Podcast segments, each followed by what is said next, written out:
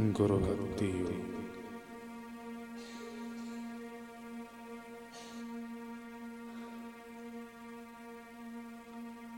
राग द्वेष से मुक्त। ऐसे गुरु का संग करने से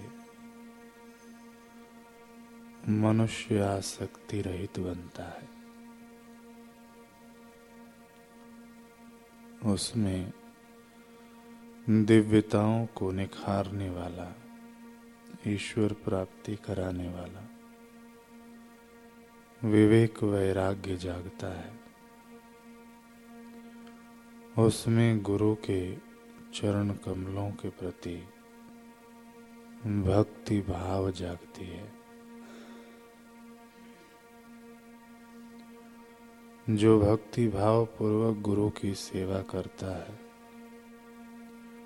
वह जीवन के परम तत्व को प्राप्त करता है।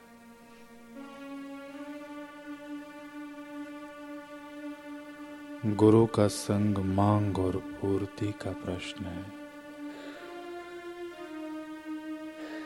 अगर सच्चे हृदय की मांग हो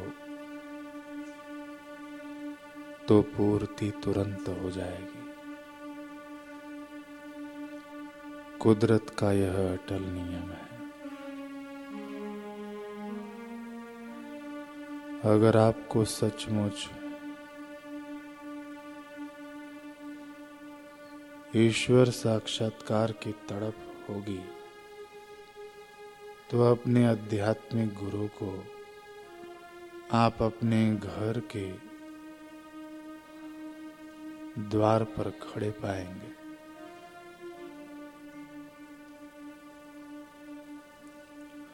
आप अगर आत्म साक्षात्कारी गुरु की सेवा करेंगे तो आपके मोक्ष की समस्या हल हो जाएगी।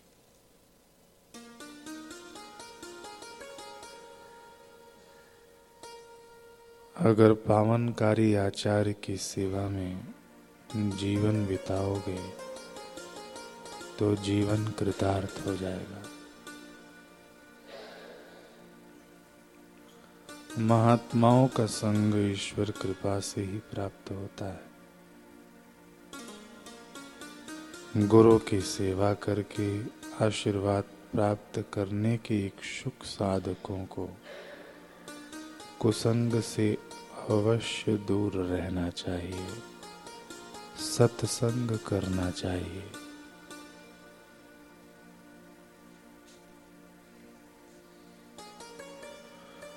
सुनो नित्य स्व का मंगल गान।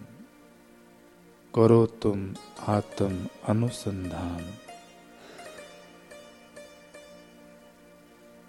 उषा भी करती नित्य आवाहन। तजो मोह निद्रा की यह तान। प्रथम तो कर लो प्रभु का ध्यान, जो देते परमात्मा का ज्ञान। होती है जिससे बुद्धि महान। मांग लो सत्संग का वरदान।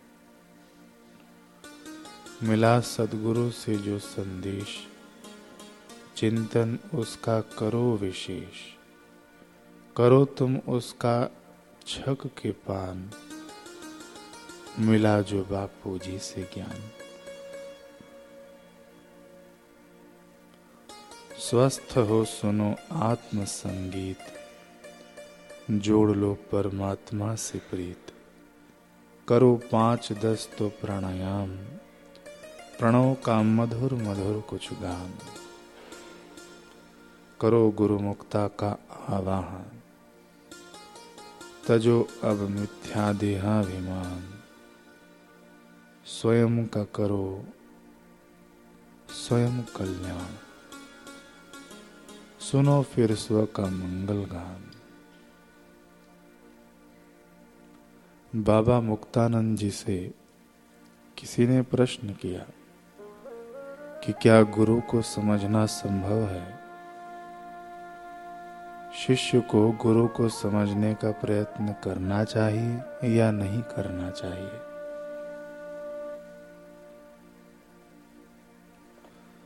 बाबा मुक्तानंद जी ने कहा, शिष्य पूर्ण शिष्य होने से ही शिष्य है।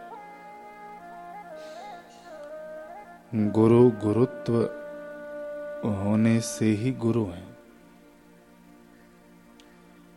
यदि गुरु में गुरुत्व नहीं तो साधारण व्यक्ति है। अब शिष्य स्वयं गुरु हो जाता है, तभी वह गुरु को समझ सकता है। अन्यथा नहीं। गुरु को शिष्य की पूर्ण समझ होती है। शिष्य कुछ भी बोले, गुरु उसकी योग्यता जानते हैं कि वह कहाँ तक गया। शिष्य कितना भी गुह छिपा के साधना करे, गुरु को पता लग जाता है। साधना न करते हुए कितनी भी बनावट करने से यह खोटा है। ऐसा गुरु जान लेते हैं। गुरु शिष्य से दूर देश में होने पर भी उसे समझते हैं। नज़दीक होने पर भी समझें, पर ही समझें, ऐसा नहीं है। गोविंद भट्ट नाम के एक महात्मा थे। वे बहुत ही उन्मत्त अवधूत थे। बड़े बड़े लोग, राजा, जागीरदार उनके शिष्य थे। कुछ काल बाद उन्होंने अपना नियम छोड़ दिया। और सबके यहाँ खाने पीने लगे। शिष्यों ने सोचा कि अब तो गुरु महाराज कहीं भी जाते हैं, किधर भी खा लेते हैं, न जाति देखते हैं, न कुल देखते हैं। ये अब भ्रष्ट हो गए हैं। उन्होंने गुरु को छोड़ दिया। गोविंद भट्ट बड़े खुश हुए। बोले अच्छा हुआ, सब रोग गया। अब तो वे और भी स्वच्छंद मस्त विचरने लगे। कोई भी कुछ लाकर देता, वह खा लेते थे। किसी के भी बुलाने से उसके यहाँ चले जाते थे। उनका अंतिम दिन निकट आ गया। केवल तीन दिन शेष रह गए थे।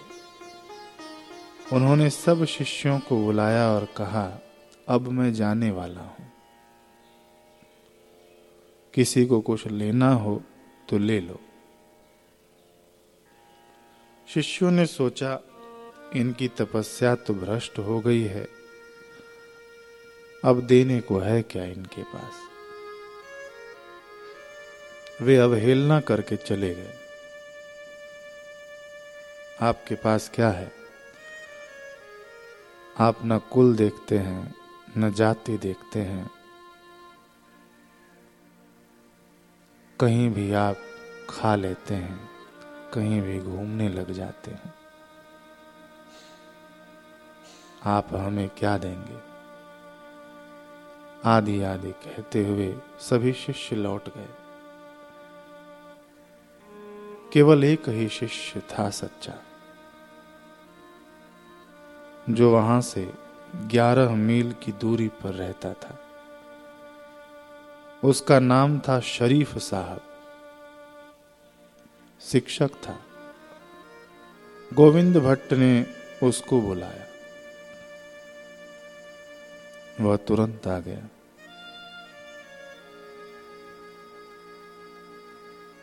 शरीफ कुछ लेना है, मैं जाने वाला हूँ। शरीफ ने कहा, हाँ, गुरुवर, अवश्य लूँगा। तो फिर पकड़ो और आ की ध्वनि करके उसे कुछ दे दिया। शरीफ ने श्रद्धा पूर्वक खा लिया। वही शरीफ बाद में बड़े सिद्ध पुरुष हो गए।